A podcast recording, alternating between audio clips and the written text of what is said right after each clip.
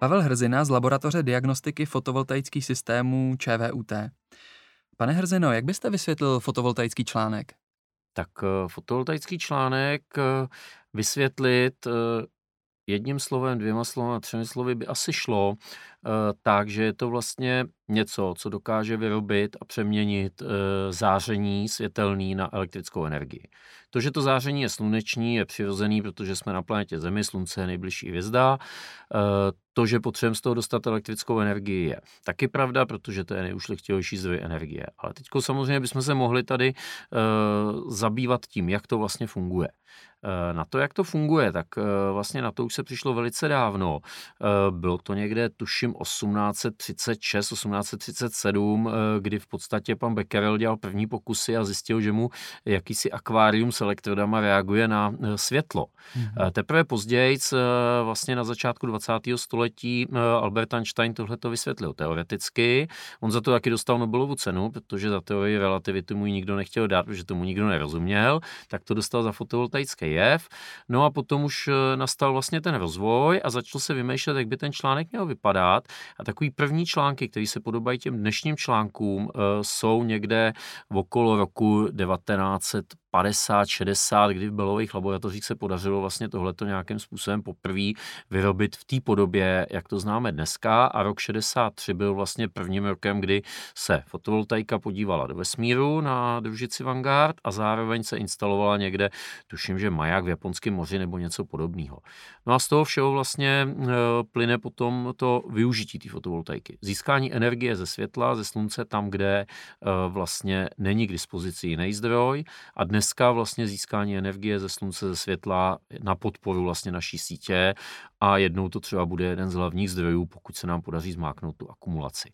A vy jste říkal článek, eh, článek bylo správně, já jsem teď vysvětlil článek. Článek je vlastně ten jeden element, eh, který má ve většině případů, nemusí to být vždycky pravda, eh, PN přechod, to znamená, je tam polovodičový materiál, který po dopadu světla vlastně generuje elektrický proud tam vás na Einsteina, když tak si to nastudujte, ale každopádně dneska tyhle ty články můžete si je představit jako destičku, dejme tomu o straně 15 a 15 cm. Tak tyhle ty články jsou velice citlivé. Oni jsou tenký jako list papíru, e, je to vlastně ten polovodič, takže by se to mohlo různě poškrábat, zoxidovat a podobně, tak se to balí a balí se to vlastně do skupin po třeba 60 článcích, které jsou spolu sériově spojený a tomu se říká fotovoltaický modul. A to je to, co vy znáte běžně pod pojmem panel.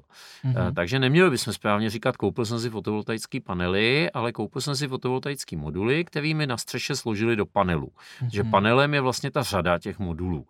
Ale Myslím si, že eh, až na mého pana profesora, eh, který je v tomhle opravdu ostrý a furt nás opravuje a říká, musí to být takhle, musí to být takhle, tak já říkám, je to stejný jak s baterkou. Když mhm. řeknete tušková baterka, tak je to úplně stejný nesmysl, protože je to tuškový článek, takže eh, když budeme hovořit o fotovoltaických panelech a i mě to upadne během dalšího hovoru, tak si myslím, že to bude v pořádku.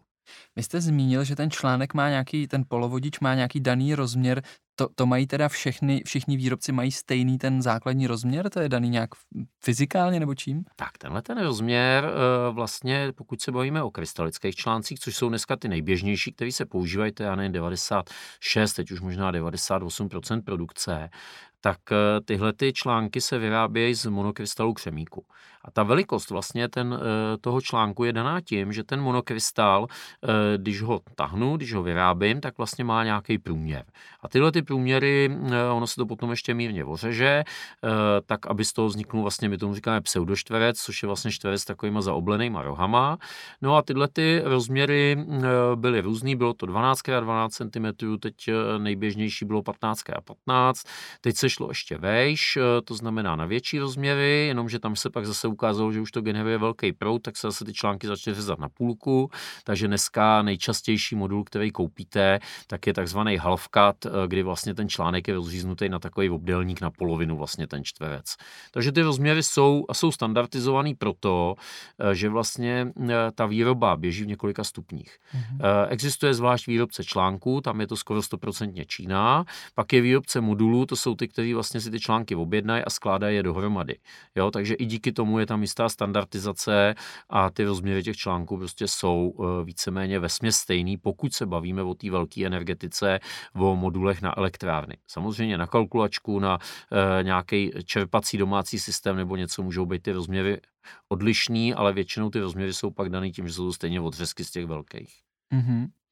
Čím je daná životnost e, těch modulů, panelů, článků? Tak, tady je to dobře zase rozdělit, e, takže začneme od článků. Mm-hmm. Tam je skoro nekonečná. Článku se v podstatě, pokud o něj budeme dobře pečovat, nezlomíme ho, nebudeme do něj nějakým způsobem dloubat, tak eh, ten článek vydrží neskutečně mnoho. Je to daný tím, že ten fotovoltaický jev ho neopotřebovává.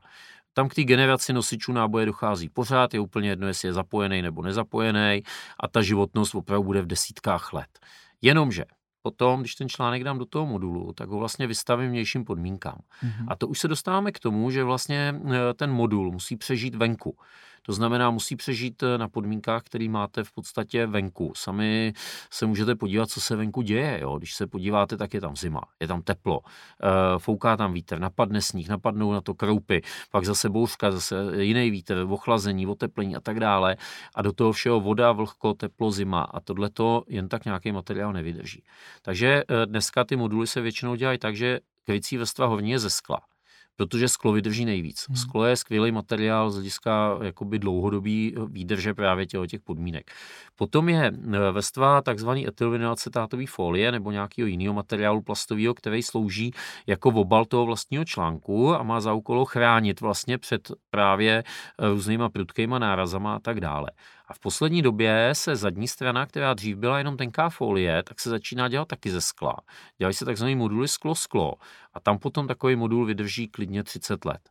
Ale znamená to, že ho musíte v rámci třeba té střešní instalace nebo té pozemní fotovoltaiky ještě dobře nainstalovat, tak aby se nevohejbal, aby byl třeba v kvalitním rámu na dobrých konstrukcích. Takže dá se říct, že ta životnost eh, dneska běžně se udává přes 20 let a my třeba na škole máme starý systém z roku 2002 a ta degradace na něm je trošičku vidět, ale není to nic zásadního, ten systém vyrábí. Hmm. Jak rychle se celkově ta technologie vyvíjí, nebo jestli se vůbec vyvíjí? Já jsem se díky vám dozvěděl, že ten princip známe teda takhle dlouho, ale třeba jsem se setkal ve svém okolí, že někdo říkal, já si to ještě kupovat nebudu, já chvíli počkám, ono se to celý uh, jako vyvíjí. Uh, jak, jak tedy rychle se, se ta technologie vyvíjí? Tak eh, ten vývoj mm, je dobře zmapovaný. Když budete hledat, tak eh, najdete na internetu takovou roadmapu, kde vlastně eh, jsou laboratorní účinnosti. Sleduje se to od roku 75, 1975, takže v podstatě máme už poměrně hodně zmapováno a tam je to bezvadně vidět. Třeba u křemíků během prvních, já nevím, do 80. let byl poměrně velký nárůst, pak se dlouho nic nedělo, pak byl zase skok a zase se dlouho nic neděje. Je to daný tím, že vlastně ta technologie vždycky se objeví něco klíčového. Klíčová změna třeba byla v roce 2011, tuším 10-11, kdy se podařilo vyrábět levnější křemík. E, to zabilo v podstatě všechny tenkovství technologie, protože ten křemík byl najednou v podstatě desetkrát levnější než eh, před rokem. To je ostatně i trošičku důvod toho šíleného boomu, který tady nastal v republice a který se nepodařilo úplně zvládnout. Takže eh, to byla ta rapidní změna té ceny. A od té doby se to zase vyvíjelo, ta účinnost se držela někde na 18-19%. Pak se objevila technologie Perku, což je v podstatě úprava eh, zadní strany toho článku. Mm-hmm. Umožnilo to malinko skočit s účinností, tak ono už není moc káhat kam, protože teoretický maximum na tenhle typ článku je u 30%. Jo. Pak by se muselo trošku podvádět v té vědě a začít používat více vrství články nebo úplně jiný sloučeniny. Na toho křemíku eh, dneska jsme někde 22, 23% na tom modulu, což je jako účinnost celku dobrá, protože mm, eh, možná, že ty procenta neřeknou tolik, jako že to je v podstatě 200 W z metru čtverečního. Mm-hmm. Jo, což není málo, protože když si vezmete, že eh, jeden metr čtverečný vám v pohodě zvládne zásobovat notebook a ještě vám zbyde na mobil a ještě vám zbyde na lampičku, tak jako to není špatný. Takže ty vývoje tam jsou, ale nedá se očekávat, že by ten vývoj teď byl nějaký překotný. Spíš to je eh, metodu jako různých zlepšení. Třeba přišlo se na to, že ty články se lámou což není žádný objev, že je to tenoučky, je to křemík, je to křehký. No jo, ale aby se tolik nelámali, respektive když se zlomí, aby to tolik nevadilo, tak se dneska uh, dělají ty články, že mají třeba 8-10 sběrnic, to znamená, jsou přesně natahaný tenký drátky, který mají za úkol i z těch ulomených kousků sbírat tu energii a díky tomu zase trošku stoupla životnost. Jo. Takže dělají se takovýhle fígle a bylo by to na dlouhý vyprávění, asi bychom potřebovali ještě jiný formát, potřebovali bychom obrázky, protože uh, tam je to hodně o strukturách.